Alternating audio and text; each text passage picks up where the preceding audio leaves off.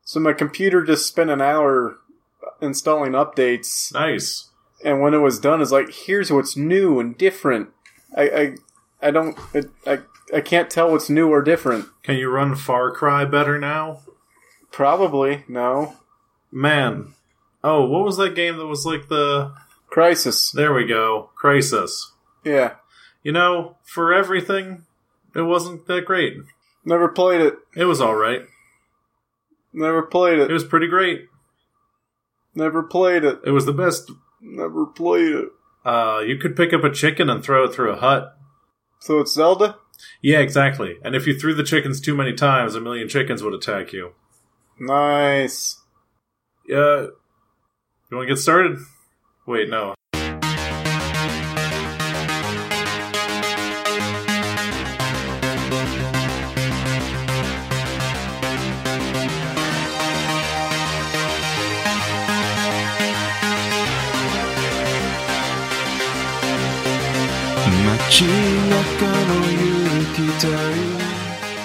Good day and welcome back to Zero Credits, the show where we talk about things. My name's Henry. And I'm the Tastemaster Supreme. Shit.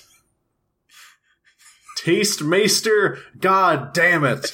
Wow, John, you you practiced that and you still got it wrong. I said it like four times. I think that just means it's fate. You cannot be the tastemaster or maker, whatever. Is, uh, is master the only word that's spelled that way, that is pronounced that way? What about blaster? Ah, so I guess baster is the odd one out. Yeah, baster, and then there's faster, which Oh, yeah. yeah, baster, and then maybe baster. I can't think of a caster. Oh God, now I can't stop thinking of words. What have you done? to me? Disaster? Disaster. Yeah, it's not a disaster. No, baster's the odd one out. So I have some news for uh, you and the listeners. Oh, uh, d- inform us of your news. Do you remember how I was very sick last week? I remember you died basically at the end of the last podcast. Um, a lot of our listeners were concerned. I am dying again. Oh, that's grand. Yeah, I have a very bad stomach bug or something. So during the podcast, if you hear John go, uh, you might hear a bleep instead, and uh, just know that he's gonna be okay for the most part with a question mark. Yeah, uh, I might disappear at a moment's notice to go deal with unspeakable business. But, uh, whew, apparently my body just decided that food was not worth digesting. You know, I hate it when my body is like, you know, that thing you need to live. I'm not going to help with that anymore. The one thing that my body is supposed to do, which is keep me alive, and it's not doing it. sickness is like it's turning a switch from my body's on my team to my body's trying to kill me for some reason. or uh, or something in my body, some rogue agent, some splinter cell Pandora tomorrow in my bod. Some like uh some P- Palin Sarah Palin virus cuz Yeah, some Sarah Palin in my bod. her whole thing was going ro- no Maverick or something, right? Yeah, she was a maverick. She was a Maverick. So you're you've got a Maverick in your body. You're also going to uh, intermittently hear me drinking Gatorade potentially, because as we know, the famous acronym diet uh, for when you have stomach problems is uh, GURP. Gatorade, rice, pudding. Gatorade. There, there's one. There's one in the middle. Oh, what It's- is it? Uh, Gatorade, ice. Ice. ramen noodles, Pepto Bismol. All right. I you know I, I was always taught you know Gatorade, iguana, rice pudding. Well, I mean, not everyone can afford iguana rice pudding, Henry. Yeah, we couldn't. We just had rice pudding, and then we would put a lizard in it, Oh, wow. like one of those baby dinosaurs that you would find in the backyard. Ooh la la. So ritzy, right? It's so, so risque. I mean, that's not the word. So, uh, I have a thing to talk about, unless you have a thing to talk about. Uh, I've got a thing to talk about, John. Um, All right, then let's talk about it. So at my at my job, I've got some what you might call uh, downtime, and I I found your dark secret, John. Oh? Yes, I found I found someone who's who's calling you out on Reddit. Someone, wait, hold on, what? Yeah, okay. So there's this there was this uh, thread on Ask Reddit, which is where I go when I have some downtime, and it was tell us about your strangest first date. Mm. And apparently, uh, someone you had a first date with uh, posted on there, John. Oh God. Yeah, so I, I've got that, and I wanted to read it and maybe, you know, hear your thoughts on the matter. Uh, see if this is uh, this lines up with anything you remember.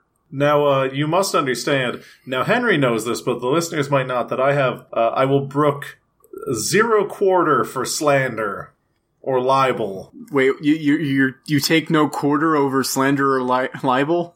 I will draw and quarter anyone who slanders me or libelizes me. Well, uh, I don't know who non-fictitious is. That that's the handle of the person.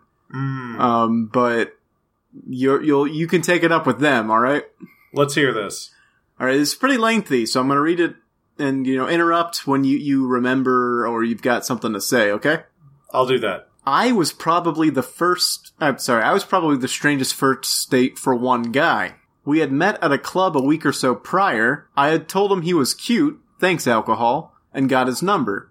We danced together, and while we danced, I was basically interrogating him, thanks alcohol, on some on things about him. I found out he had a twin brother, the name of his family dog, and his favorite movie, among some other things. I have a really good memory about things people tell me, so naturally I remembered it all. Anyways, day of the date. I was excited.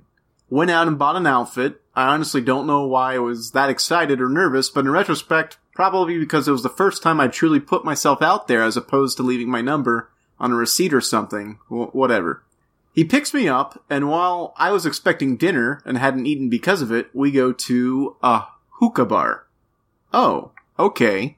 Maybe dinner to follow. Only pretty much immediately he mentions he has plans with friends later. Oh, well, that's okay. Maybe he's just a gentleman. But in the back of my mind, I knew that somewhere, somehow, this date had gone wrong as soon as he saw me. I don't think I'm bad looking, but hey, I'm sure I looked better with alcohol and dark club lighting.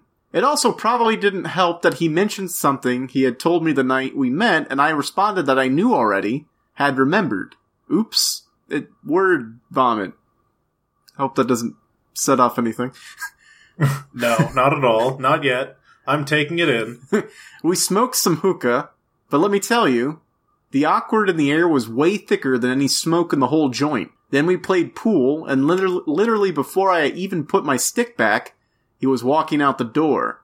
Okay. He dropped me off and even walked me to the door and indicated that we could have a rematch in pool sometime. We hugged, and that was that. Texted a couple more times over the next week or so, then I realized he had unfriended me on Facebook. When I asked him about it, he told me he isn't the type of guy that can date a girl with blue hair. The worst part is that I missed a Halloween party with free food when I had the sickest homemade Pee Wee Herman costume to wear.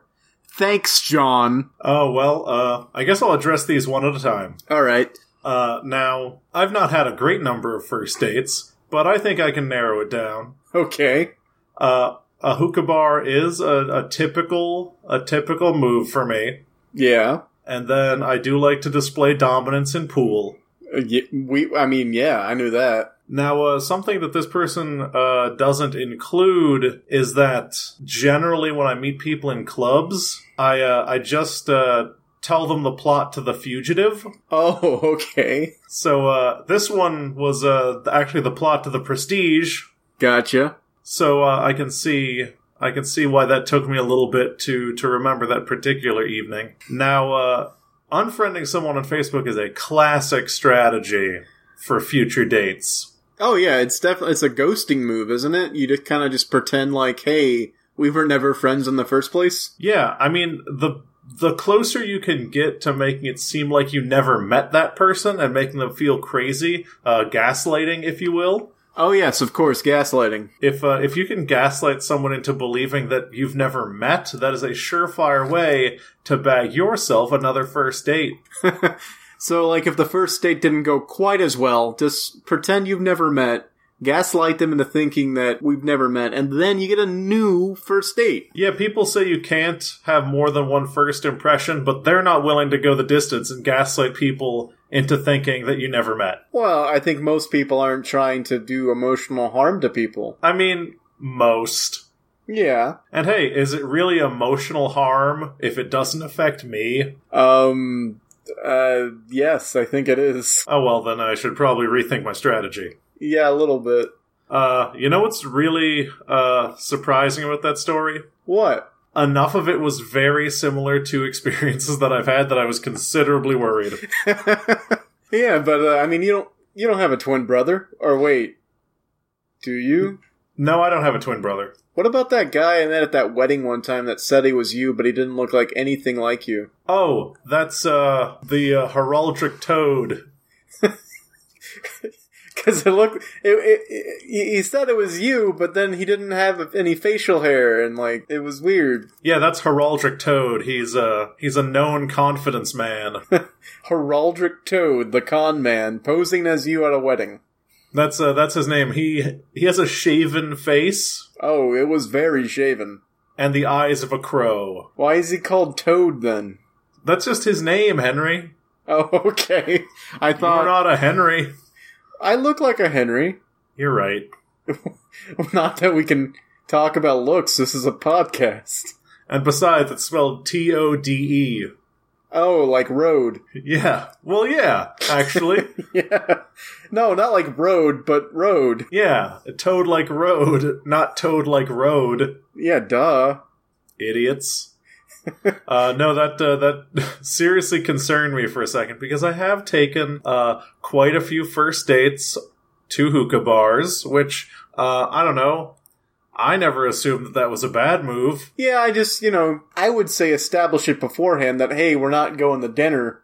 We're going to a hookah bar. Well, I always go to a place that serves dinner and hookah. That sounds gross because all the smoke gets all up in your soup. Yeah, you're gonna smoke that soup. I don't, I don't want smoked soup. I like my soup to be solid and not soup. Uh, so no smoked soup. I don't like soup. I don't. I don't think soup is food. I ate soup for the first time in quite some time today because of the, the sickness, Yeah. and it was a split pea, Okay. and it was good. It was Dr. McDougal's, which is kind of they're in these like ramen cups, but he makes a lot of like really tasty and nutritious soups. That's interesting. No salt, horrible. Well, no, that's great because blood pressure. You got to drop like a cube of salt in there. No, no, no, no. You're not supposed to use salt. Uh, salt is essential to my enjoyment. Uh, salt is essential to high blood blood rubber. High blood rubber, High blood rubber. But yeah, I've been uh, I've been consuming that because I've uh, I've been dying, Well, which uh, no wonder you're sick. You keep you keep eating a liquid. You can't. Soup isn't food. you know I'm I'm inclined to agree. I've never been a soup person. I like a good stew. Is that well, like if you consider maybe like a gumbo a stew? I'm on your side Yeah, gumbo's a stew. because like it's thicker than a than a soup, which is mainly you could drink it out of a thermos. You know, Red beans and rice is of course a pudding. yes, a, a rice pudding. It has been called iguana rice pudding before. That's exact. I mean, that's what I meant when I said iguana rice pudding. Oh, okay, man. Yeah, I was using the colloquialism Heavy weighs the crown. of your thorns in your But- side. You know, it's uh, it's interesting that I ate soup today and pretty much nothing else other than bananas and Gatorade because yesterday uh, I was offered tremendous food from like a celebrity chef in a five course meal. Did you eat any, or did you have to pass it up because you weren't feeling well? Uh, I was feeling fine yesterday, but most of it was stuff that I couldn't eat. But I did eat some chilled corn soup. I ate a caprese salad and I ate a peach and saffron tartlet.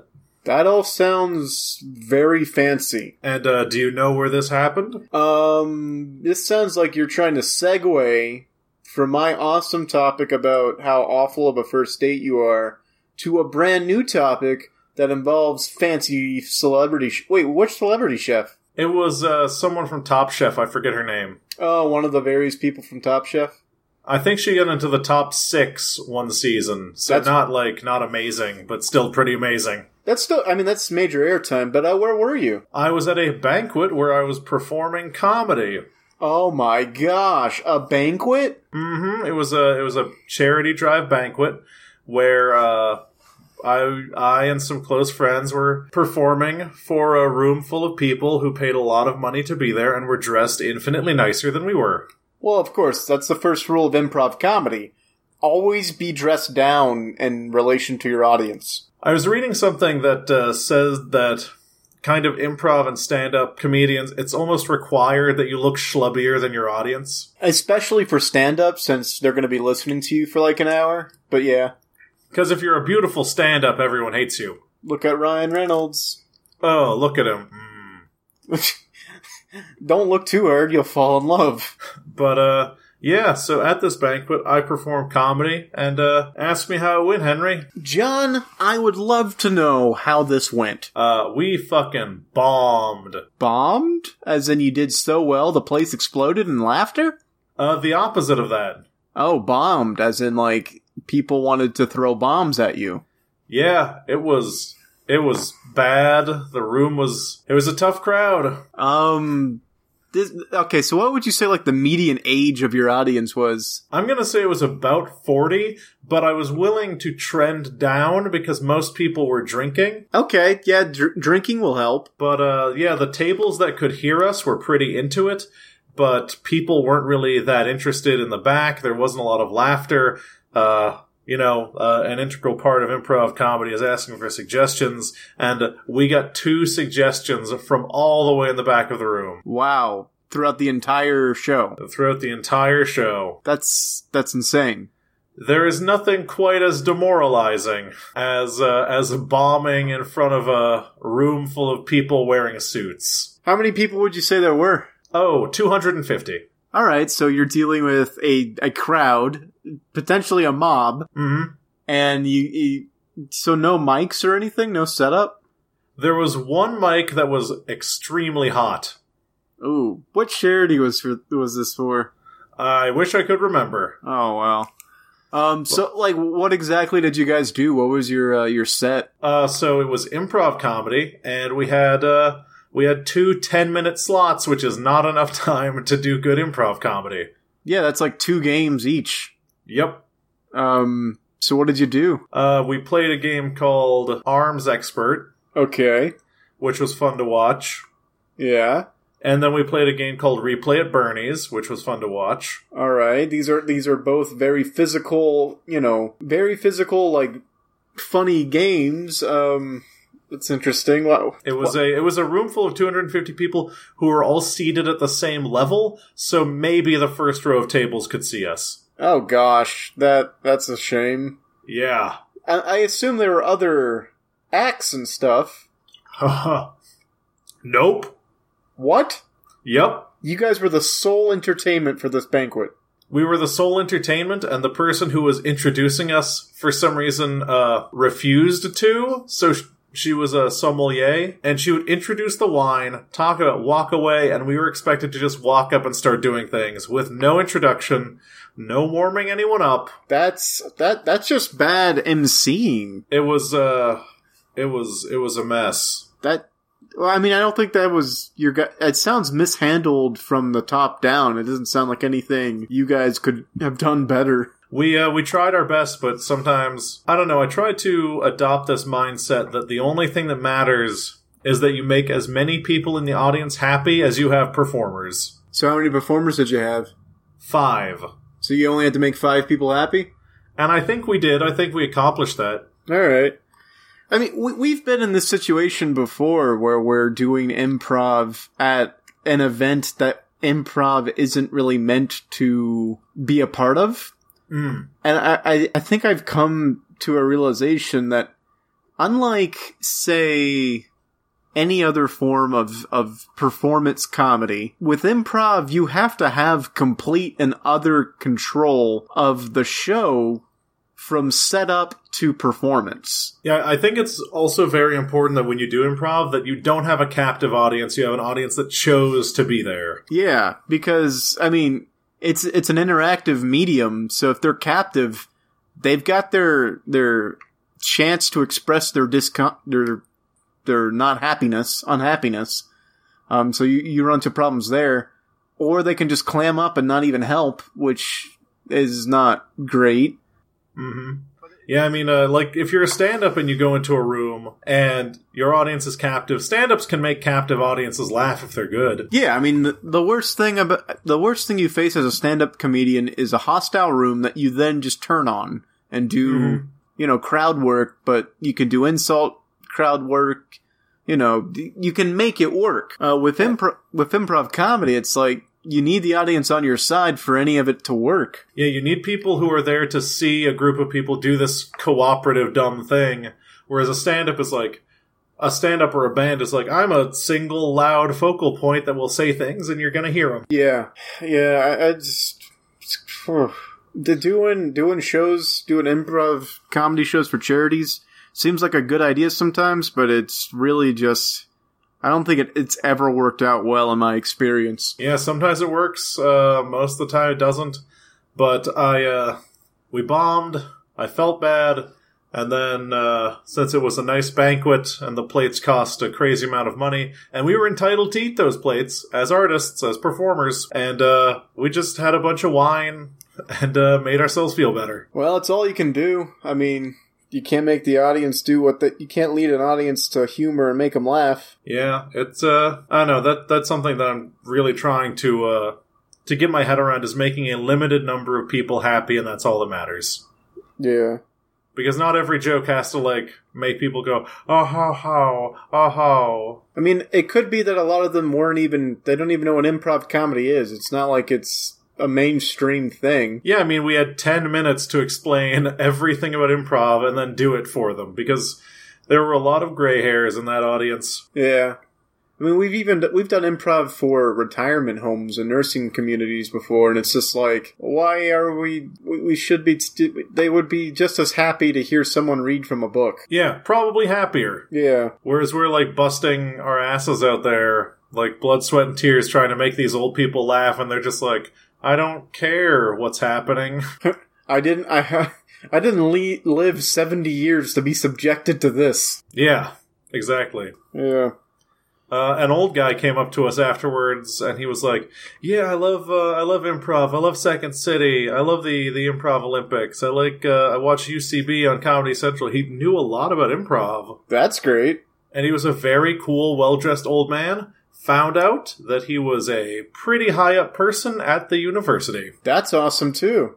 so he made that guy happy. Hey, that's cool. I mean, if nothing else, your your enthusiasm and determination are admirable. Yeah, and that tartlet was good. Yay, tartlet. There was so much wine. Oh my god. Oh. I too had a very fancy uh, yesterday evening. Ooh.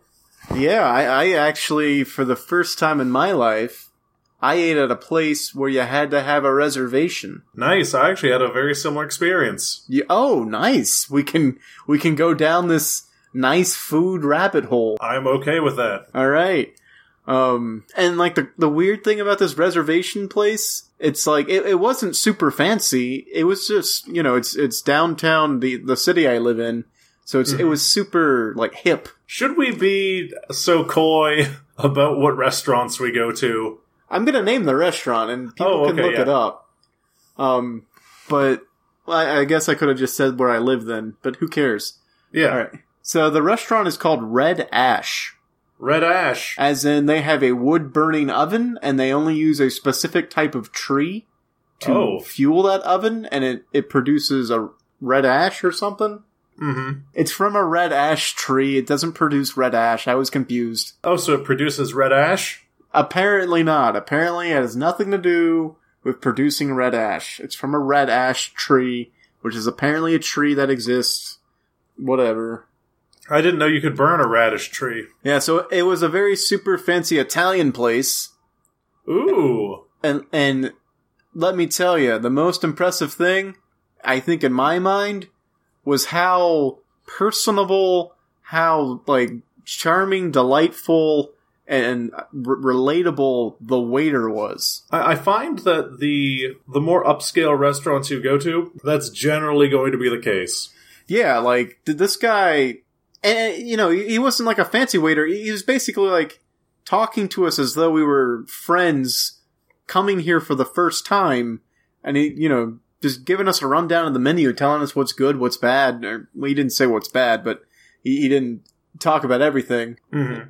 I don't know. It's just really, really impressive. It, it like I don't generally walk away from a meal thinking, "Man, that that was some really good service." But last night I was like, "That this Charles guy, I got to recommend him to like everybody on the planet." Shout out to Charles. Yeah, Charles at the the Red Ash. I um yeah the the, the restaurant I went to very similar. Great great service. Yeah, uh, where'd you go?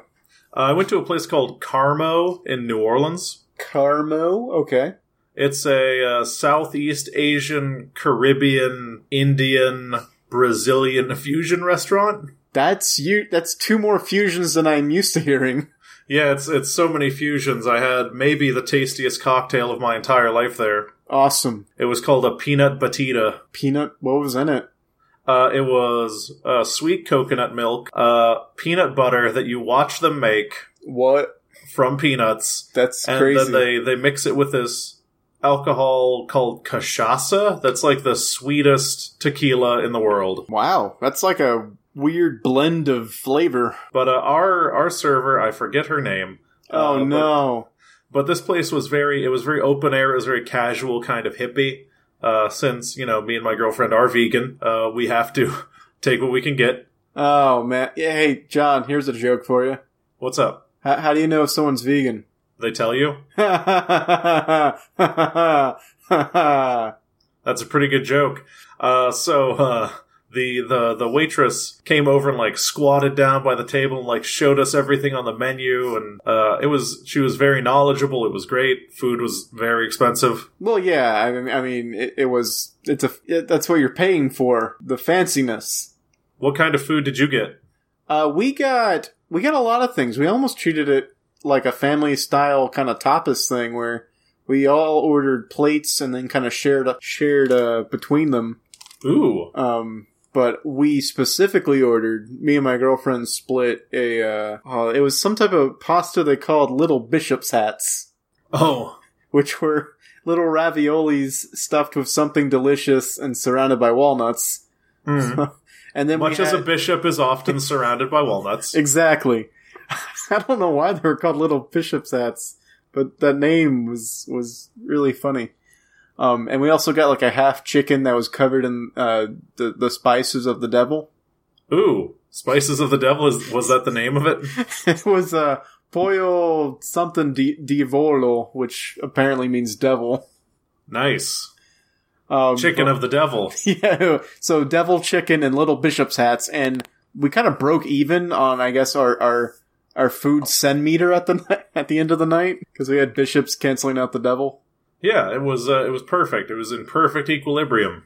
Yeah, you know, you always gotta balance your holiness and unholiness and your dishes. I uh, at Carmo we basically ordered. We didn't order everything, but we ordered a lot uh, because uh, when you have the dietary restrictions that we have, you're just happy to have food. Yeah, And uh, so we got a a plate of uh, fried tofu, the seitan hash with collard greens. ooh, Uh, there was this amazing coconut lime rice. There was a mango cucumber red onion salad, wow, and this was all like in a in a plate that you like took what you wanted out of. It was like a table thing. that's cool. And we got uh, Caribbean red beans and rice. Okay, what was Caribbean about it? Uh, the rice was Caribbean somehow. Oh, m- maybe just grown in Caribbean. It was uh, it was very limey and very zesty and very spicy, Interesting.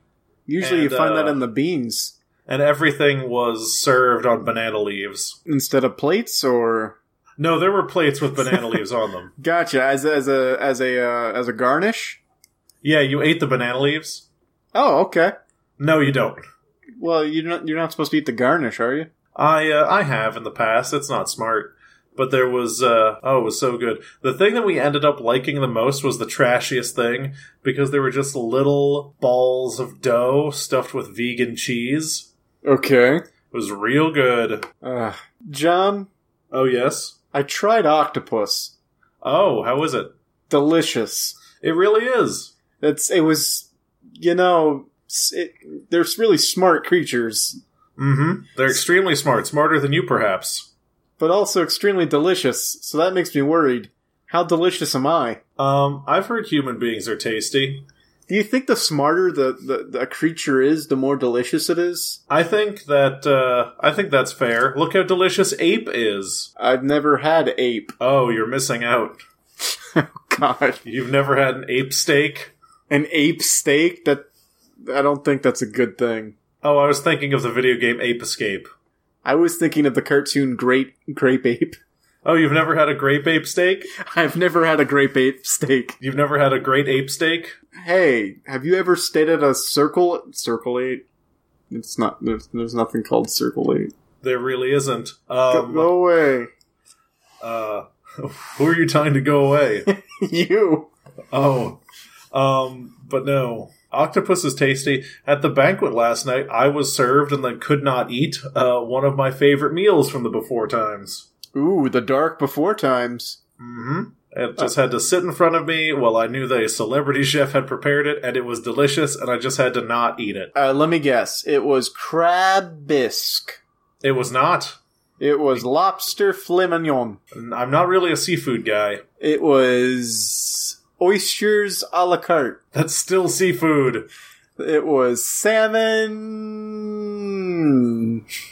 It was yes, you're right. It was salmon. No, it was Uh. uh, it was duck confit. Duck without feet. Yeah, duck without feet. I've no, never- that's that's duck sans feet. oh yeah, con means with.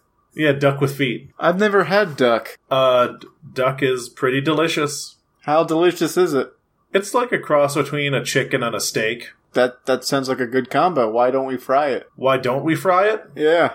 We do. Yeah, you, okay, there's really Kentucky fried duck out there. I think uh, duck strips are uh, are something that exists, like fried duck strips. Okay. There's actually a restaurant in the area that serves that. Oh. Well, I'm sorry you had to look at a a duck dish that you couldn't eat. It's fine. There were other people at the table who ate it. All right. Did you order it or it was just placed in front of you? Uh, since it was a banquet, everything was just chosen beforehand and just served to you. Okay. You could th- but there's no option to say like, "Hey, I'm I'm a vegan." I just felt awkward saying no to the food, so I didn't want to rock the boat, and everyone else was able to eat what I couldn't eat. I mean, they could have made I'm pretty sure they could have made accommodations for you if you let them know. Yeah, but I didn't pay to be there, so I didn't feel like they needed to to bend over backwards for me. You didn't want to be the guy who bombed and then also demanded vegan food. Yeah, just get up there, no one laughs, and I'm like, um, can I have a rutabaga? um, actually, I'm vegan, and they're just like, "Well, actually, you're not funny," and you're like, "Too mean." yeah, that would be too mean.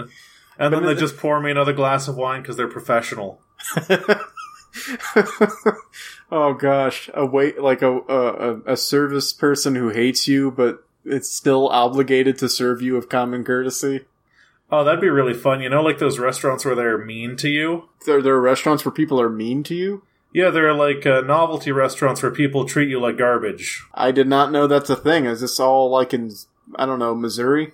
There's one in Chicago, I think. Uh, it sounds like a Midwest thing. And there's one in Texas where they cut your tie off. Well, I won't wear a tie there. But uh, wouldn't it be interesting if they had that where the service was exceptional, but all of their words were cruel? That would be great. And but They just come up with a with a towel over their arm and they're like, "This is uh this is a fine prosecco, you piece of shit." What if you know it's reservation only, so that the your wait your waiter can like look up things about you. They, they To make stalk it- you on Facebook to find your insecurities. to make it just very personal. It's like tonight, you know, since you are a bedwetter, we have a nice, you know, rosé. or they're they're just like mean appearance comments. They're like, I understand if you uh, if you can't see the perfect braise on this duck because of your disturbingly long eyelashes. It's like, well, I can tell from your attire you have no taste. So the tomato soup over here would be really good for you. it's uh, that sounds pretty good. I think we should do it. Uh, yeah, it was very strange to be in a in a reservation only place because we walked in and we were met with someone who looked like a normal person. They were actually wearing a Deadpool shirt That's pretty cool. because New Orleans is great. New Orleans is and, great. uh, and they just said, uh, "Do you guys have a reservation?" And I knew that we did, and we got one earlier.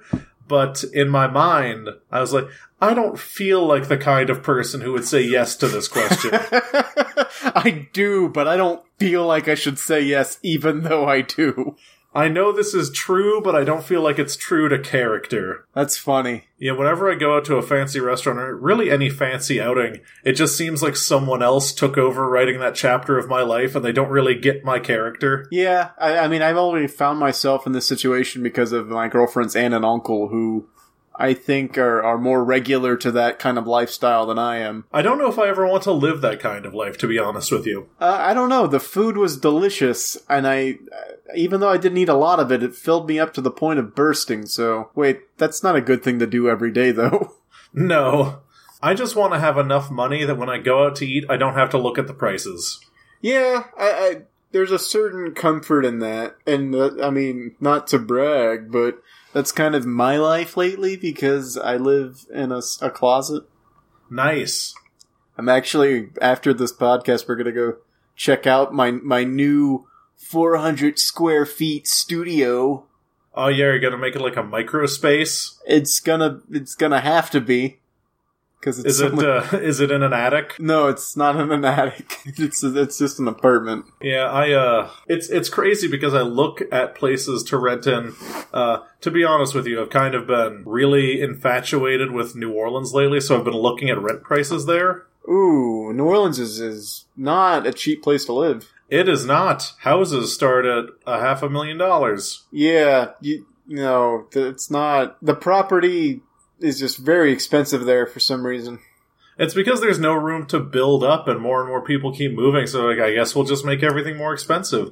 But I was spending some time with a friend of mine, and he and three friends split this house with a pool and a jacuzzi, and it's it's really nice that it's out in the bywater, which used to be a bad place, but now it's not for some reason. Well, gentrification. Well, gentrification, yeah. Yeah, New Orleans has gotten so gentrified, man. it's yeah. I, I remember going down to New Orleans maybe 10 years ago, and there were big parts of New Orleans that were terrifying. And now you go to those same areas of New Orleans, like I'll just drive around at night, and you'll see like art shops have opened up, and people are driving, like riding antique bikes in tandem.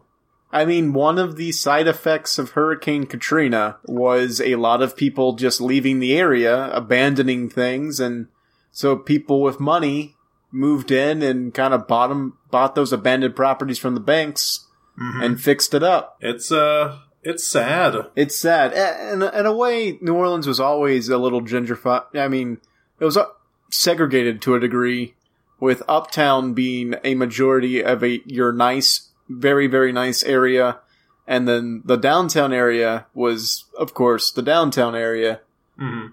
But um, it's just the the Uptown area is now being able to spread out a little bit more since you know hurricane damage kind of forced people out. I mean, I guess that's the, the double edged sword of gentrification and why gentrification is something that's so hard to fight against. Because gentrification feels nice. Yeah, I mean you're you're kind of visually improving the area while sort of marginalizing the people that lived there before. Yeah, you're you're taking people's lives away, but in the moment, uh, gentrification is kind of like uh, like heroin in a way. Like it's it's bad, and on the whole, it's actually not good for economies in the long run. So you you have these things where I went to a bed and breakfast when I was in New Orleans a couple of months ago, and that area of New Orleans used to be very very uh, scary, very dangerous Yeah. and I was just like standing outside at night because I couldn't get into the bed and breakfast. And I was like, man, if I was here 10 years ago, I'd be terrified, and I'm not. So, like, in that moment, in that very small moment, I was like, yeah, I'm benefiting from privilege and it feels nice. Oh gosh. Uh, and it's it's not a good thing, but it feels good. yeah. I mean, most privilege things kind of do feel good, but they're not good. And I guess that's why people keep doing them is because in the moment they're like, uh, I I feel safe and catered to, and everyone makes me feel special, so I like this, even though they don't realize that they're like, okay, so you remember the the video game Final Fantasy VII? I never played seven. There was this there was this city that had like two layers of discs, Okay. and people in the lower the lower city were like slum people Gotcha. and then people in the upper city were like well-to-do cyberpunk people Gotcha. and that's what new orleans is like I mean, to a degree, you're right. and i think there's also something that happens in final fantasy VII where they drop part of the upper disc onto the lower disc to like displace the poor i forget Yeah. I mean, New Orleans is a great city, but, you know, you can, the problems are in its infrastructure and its, its, its weird segregating districts kind of thing. But then again, on the other hand, you've got, uh, Jay-Z and what, who is that? Beyonce? yeah just bought or built a multi-million dollar mansion there. So it's like there's money there. hmm it's just uh, you know hidden away, tucked away in the the nicer parts of the city. I'm uh, I'm pretty much on the fence as to I mean you know one of them is significantly more feasible but basically I would either like to move to Austin or New Orleans at some point and it might end up being a totally different city Yeah, but you know it's New Orleans is is a city that I always fall in love with despite its problems. well, it's not a bad city to live in. I think. Yeah. Besides all the crime, Eh. tons of crime. I mean there's a ton of crime right here where I live right now that I shan't disclose. Oh, I didn't know about that. Oh yeah, there's a there's a huge amount of crime in this city. Well, I mean, there's a huge. I don't know of any of the crime where I live. I I just assume it's safe. Um apparently Oh, so relive. Edit that out. I mean, yeah, that people can Google red ash and find it, but yeah, sure, we can still edit it out. New Orleans, nice. it just means so much to like you know have a have a city with a thriving arts community. That means a lot to me.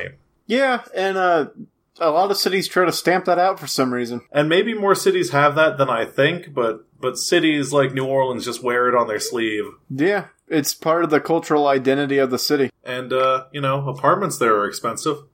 They are. They are indeed. Uh, It's expensive to live anywhere these days. Uh, I, I recently, today, I found a BuzzFeed article that's like, what a thousand bucks gets you a month and like into the 50 states.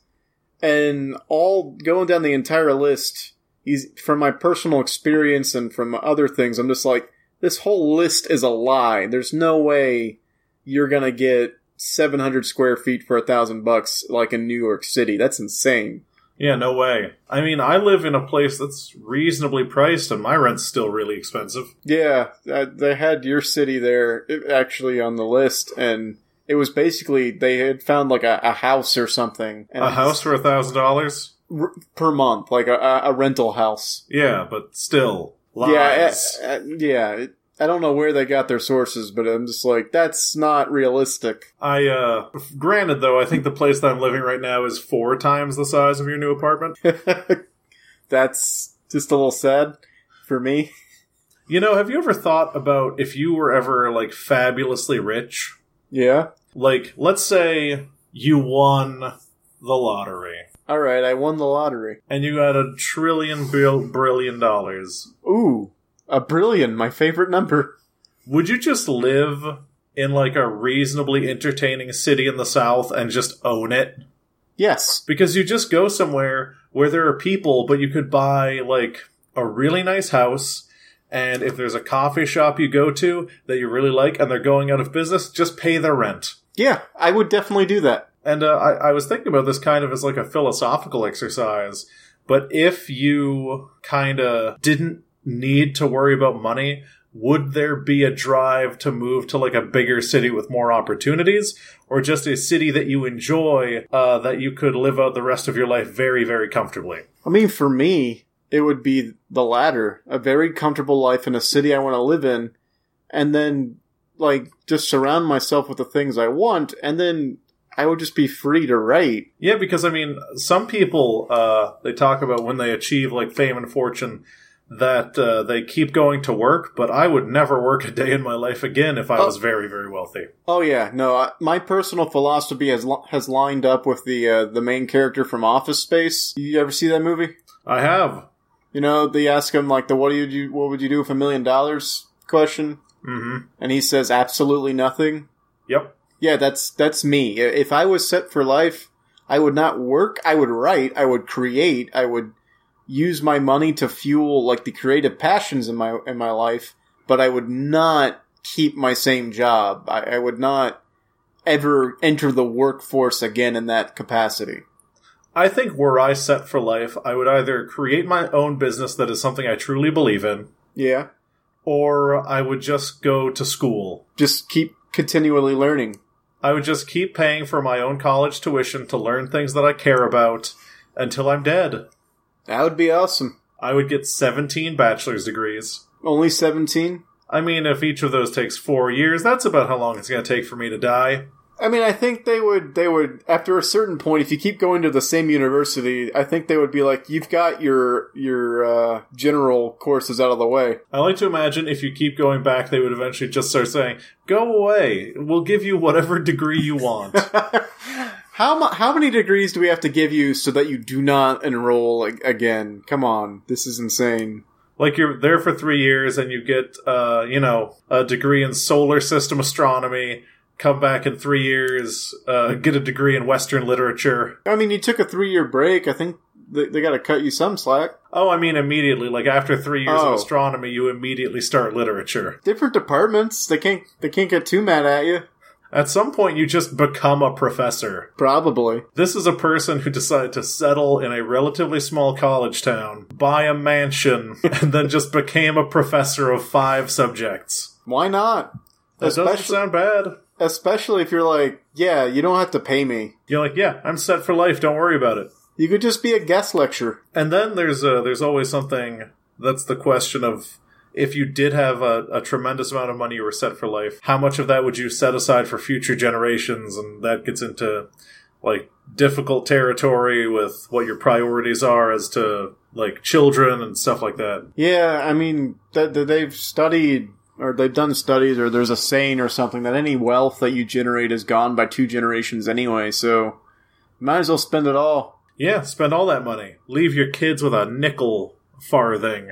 Isn't that I feel like that's what Bill Gates is doing. I mean, I think that if I can spend all my money on charitable causes and leave my kids with a little tiny something, then that's better than a lot of people could do. Yeah, it's true. Or just I leave want it money. I'd leave it all in the trust and so you can't you can't touch it until you're s- you're 59.5. What I do is I just set up a sprinkling trust over the course of their lives. And it's like once you turn 18 years old, this is going to pay you uh like the income of like an entry level job for the rest of your life and all the income above that you have to earn. You know what I would do if I had a million dollars? He'd buy you a house I would I would stream video games just all day. all day. That doesn't sound like a bad plan. And I you know, it wouldn't matter if I had viewers or donations or whatever because I'm taken care of. So I would just you know, be an entertainer, play games I'm already gonna play anyway. And And- you'd you'd have uh, you'd have an audience and you'd have people that you could be like long distance friends with. Yeah. I think that I now that this is just a wealth fantasy podcast, Well, I mean we've g yeah. uh I would just work out for 2 hours every morning, eat my lunch in the park, uh go to class and then sleep on a bed made of guns. a, b- a bed made of guns. Yeah, that's how I want to spend my money. Can it be guns that you buy from people who have guns? So what I do is with I go into gun shops and I go to people who have guns and I barter for the guns and then I melt them in front of them. And you whisper, "Yes, this is for my bed." And I say military industrial complex. Legally change your name to Obama and then take up everybody's guns. and people be like, "Obama's coming for our guns, but not the guy you're thinking of and not in the way you're thinking. He's not the Obama that we were warned about. He's a different Obama. The prophecy was true." we were foolish to think we were safe. We went on superstition and coincidence, but the prophecy was true. Oh man. Man, I that sounds great. Yeah. Now Man, how, how long did we talk about how much money we want to make? Is that is that indicative of a problem in ourselves? it might be a, indicative of a problem in our society. Yeah, because we just want enough money to be comfortable, and that's a fantasy. Yeah, well, I've looked into like investment sort of things that you can do, and two individuals, so a, a married couple or partnership, investing the full amount in like a Roth IRA can have close to $9 million by the time they retire.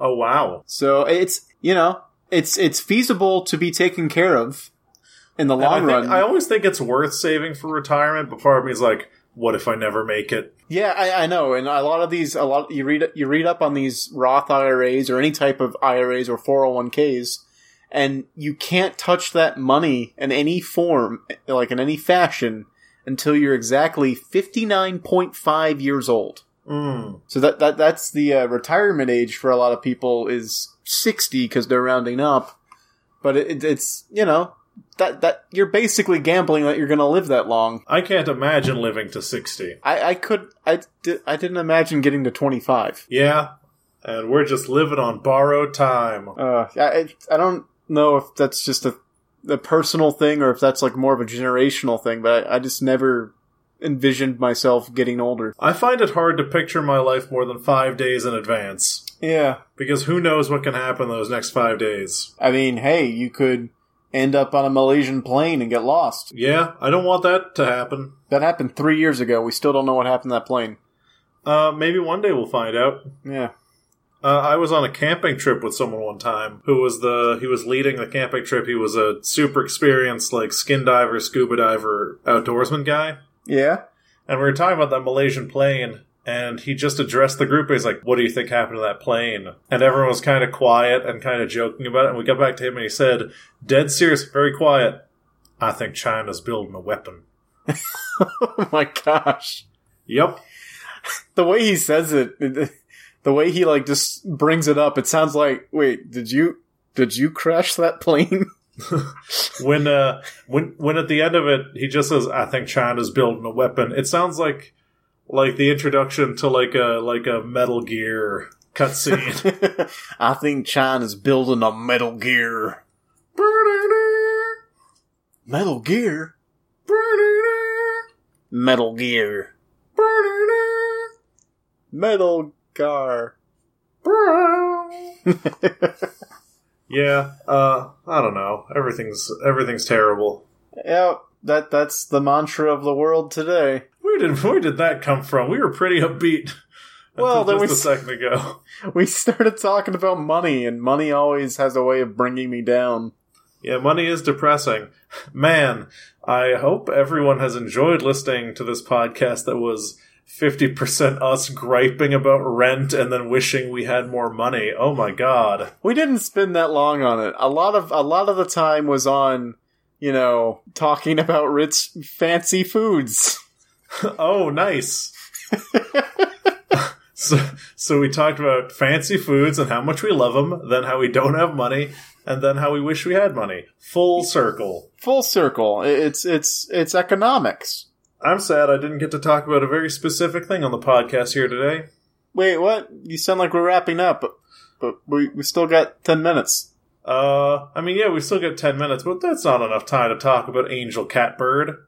Angel cat, but you named it. We have to talk about it now. Oh, Angel Catbird is a graphic novel by Margaret Atwood. Oh wait, wait, is this she, sh this? I saw this on Twitter a while ago.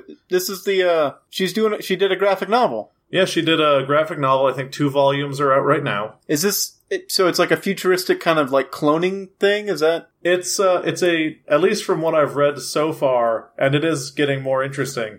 Uh, it's a very typical superhero origin story that is bordering on surreal and is littered with actual informative statistics on how to keep your cat safe and how to how to care for an indoor cat. that sounds kind of interesting and great? it's very strange. Uh, you do get the impression uh, that Margaret Atwood has not spent a lot of time writing for comics, Yeah, just because her uh, the the flow of information between uh, between speaking characters is just a little strange. well, yeah. I mean, she was she, she's been a novelist forever, so this is her first foray into the more graphical type of novel. And I believe the person doing the art for it is someone named Johnny Christmas. That's a great name. Uh, but I had no idea how old Margaret Atwood was. I thought she was maybe 50. No, she's like in her 80s, isn't she? Yeah, I can't believe it. She's so clever and good. Well, Handmaiden's Tale t- came out like decades ago. And uh, when did Oryx and Crate come out? Early 2000s? That was early 2000s. Yeah. Yeah, Yeah, that's. I. Reading Oryx and Crake, I thought a 30 year old wrote that. no, she's she's very with it. She's she's always been future looking, uh, you know, sci-fi's. She's not a genre writer, but she she's like in that realm cuz even Handmaiden's Tale is like a dystopian future kind of tale. And uh, I will have more thoughts on Angel Catbird when I finish the first volume. Yeah. Uh, but I would like to give a, a quick endorsement shout out. I don't know how long we'll talk about it. But, Okay. uh, I, I just want to say that if someone has the opportunity to visit, like, a nice local comic book shop, it's a very pleasurable experience. Oh yeah, no. Small comic book shops are like one of the the last bastions of you know small business, but like niche business. It, they're they're usually very great. The staff is usually very helpful and friendly. You know, your mileage may vary, but the, I've never had a bad experience in a local comic book shop. when uh, when I went, I was just going on a lark, and it uh, it was one downtown, and I went in, and it was just it was clean, and everything was priced as it was on the back, you know, MSRP, and I just buy all of my graphic novels on Amazon, but the experience of like looking at something, seeing the price. Having a selection, being able to browse, it's something that you don't get shopping online at all. Yeah, I mean Amazon can be good for tracking down things that really aren't in print or or they're not on their shelves anymore. But Mm-hmm. if you're go if you're going for something more recent, you know, just go in person. Check check out, you know, the thing you're gonna buy, and then Amazon. I have mixed feelings about because of how they treat authors. So I, I, I generally don't try to buy books off Amazon. hmm Um, so just just go in person. And going there and not having an idea in mind, but seeing so many things that I've heard people saying good things about for years, like like killing and dying and and the Borgias, and just seeing the Angel Catbird was there. It was exhilarating, Yeah, and uh, I ended up buying a a Twin Peaks keychain. interesting. And uh, the person there was super knowledgeable about Twin Peaks. Was like, "Hey, are you interested in the in the reboot?" And I don't know. It was cool. It's cool to talk to people who care and feel like you're giving money to something that matters. Yeah, I, I mean, I think like board game shops, comic book shops, and and some small aspect game stops, you know, game stores are you can you can find people who are knowledgeable about what you're looking at and looking for, and like they gen- generally just want to have a conversation about stuff. Mm-hmm. I mean, they're not there to like sell you super hard on anything. Yeah, They're just there to be helpful, and more people need to just be helpful. I honestly it the the thing that works about these shops is it's, it's like it's actual customer service. It's not Mhm. like oh we're gonna push a membership on you or oh we're gonna sign you up for this and that. It's just like what are you looking for? How can I help? Oh, you like that? Do you know about this other thing you might also like? It- It's people talking to people. It's not like people in aprons talking to customers. You know. And of course, you can always have bad experiences, like uh, the comic book shop I went to. Uh, from personal experience, the other comic book shop in town is full of like highly opinionated weirdos, which I don't like. Yeah, th- it's a fi- it's a fine line between the two, but Yeah, you just reward gotta the good ones. yeah, go to the good ones, stay away from the bad ones. Seems like kind of easy life advice. And uh, of course, that uh, that ties in with tonight's theme, Oh, da da da da. And uh, you can pause the podcast here if you don't want to know what, if you want to guess what the theme is, because if you can successfully guess what the theme is and redeem that answer to us, you will get a $50 gift card. Really now, a fifty dollar gift card. Yeah, you will get a card that cost me $50 to buy, and you can't prove that, and it is a gift to you. a $50 gift to you card.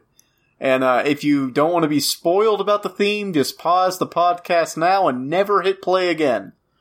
All right, so we're going to reveal the theme in three, two, one. Three, two, one. The theme is, of course, service. Yes. Service. Look, throughout the podcast, every segment had something to do with service. Yes, how you didn't serve that first date well. hmm Hey, it was a, it was a, it was a hookah bar, well known for their poor service. Yeah. And then, uh, as we know, we live in a service-based uh, world, and dating is a service, the courtship service. Of course, of course. and I was done a disservice by uh, the the misremembered events. Oh, that's also true. Wow, it's See? all of all of uh, that's a lot of ways to tie into just the the first segment. And of course, that second thing we talked about. Um, you bombing on stage. Yep. So that, that was uh, a service to yes, Henry. as a child. I didn't have anything. Oh no, we were we were performing a, a service for a charity, and charities in and of themselves are a service. And I was served food. Ooh, and then from there we get, we went to talk about fancy food places where the service is one of the highlights. Mm-hmm. And then we talked about moving to New Orleans, where, yeah, where, where, where there's Yeah, exactly. Perfectly tied into the service theme. you're right. And then, of course, the last segment talking about uh, going to local comic book shops and Angel Catbird. Uh, that is also a kind of service. There you go. So that was the theme. We proved it. You can't refute it. And so take that to the bank and also to the tax guy. Oh, it's tax day. Apparently, I already did that years ago though. That means we have to declare all of our social media right now so the tax man doesn't stop us. Ooh, ooh wee, you better, you better go ahead and do that. So uh, the our first social media item uh, one A B is going to be our email address zero credits is a podcast at gmail.com. Uh, you can send us your deductions, your reductions, but please don't send us a football. Man, there's not a lot of words that rhyme with reduction. Um, in in um indictment. Don't send us an indictment. And you can contact us on Twitter at ZCPCWHJ, which Henry, of course, stands for. Uh, yes, that stands for zebras. That's right, Henry. It stands for zebras. So uh, you can get us on Twitter, 104 characters or less. You know the drill. Uh, unless you're a brand, you're probably not on Twitter. You can find Wait, us no, no. on th- Facebook. wait, hold on, hold on, hold on. There are a ton of depressed comedians on Twitter right now. Don't don't sell them short. If you're a depressed comedian on Twitter, uh, reach out to us. Maybe we can help. Yep. And if you want to find us on Facebook, I don't know, just search for Zero Credits Podcast on the search bar at the top, and I'm sure you'll uh, find something there. We gotta. And Th- this Facebook page isn't doing anything. We should just delete it. yeah, uh, Facebook's not good. That's So not good. if uh, you want to hit me up on Signal, that's one two one two three three one three one three five six seven eight nine. And if you want to, Is that a real thing? Signal's real, and if you want to watch us play video games, of which is, is Henry's uh, passion and only joy in life, you can follow us on twitch.tv slash zero credits, which we really need to do something with, or the account will be deleted. Yeah, I mean, it's in the same boat as the Facebook. Uh, we need to do something there real quick. And of course, like, comment, and subscribe on iTunes. Leave a comment, leave a rating. The only way that we're going to get out there and uh, and search engine optimize our way to victory is if you get on iTunes and you give us good ratings. Recommend us to your friends. Recommend us to your bands. Recommend us to your servers. And I believe Dot that com. this March, not March, April, there, maybe there's some kind of promotion going on with other podcast networks where you should try podcasts and recommend them to people. So you should recommend us to your friends. Also, then the entire month of April, you can hashtag your favorite female podcast people with the hashtag HerPod, and uh, we don't we don't tie into that, but I just want people to be aware of it. Uh, if you can at us with those, but make sure it doesn't look like you're saying that we're female because that's disingenuous. But I just want to see you doing that to female podcasters so I can feel good and feel like we live in an inclusive world. Yep, and here's an at to Chicka Flicka. What, what are they called? Chickaflickas. Chicka Flickas, my favorite female podcasters. Yeah, they're uh, they're real talented ladies. They uh, talk about movies and they're real funny. All right, that sounds like enough IRSing for us. And uh, that completes uh, subsection B, headline 67A, order 66. And uh, how many withholdings are we declaring? Uh, we are withholding our love and affection from those who are close to us. all right, that means we get all the money back. Yeah, we get all of the money. That's great. It's a it's a tough thing to do, but it's worth it for the savings. I'm gonna buy a jacuzzi. I'm gonna buy your jacuzzi. Oh shit, open market. Haha, outsourced. Shit, you outsourced my jacuzzi to yourself. yep, Ah, that's how that works. damn laissez-faire capitalism, Adam Smith, invisible hand, wealth of nations, richest man in Babylon. Shit. Dot com. Bye, everybody. Goodbye. Oh Ah, man, I really want some money right about now. man, me too, yo.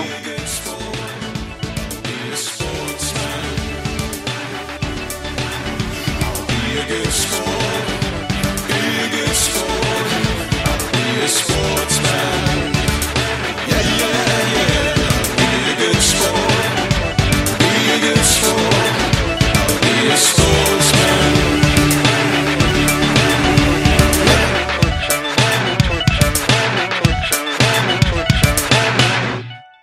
Woo! And I didn't have to puke once.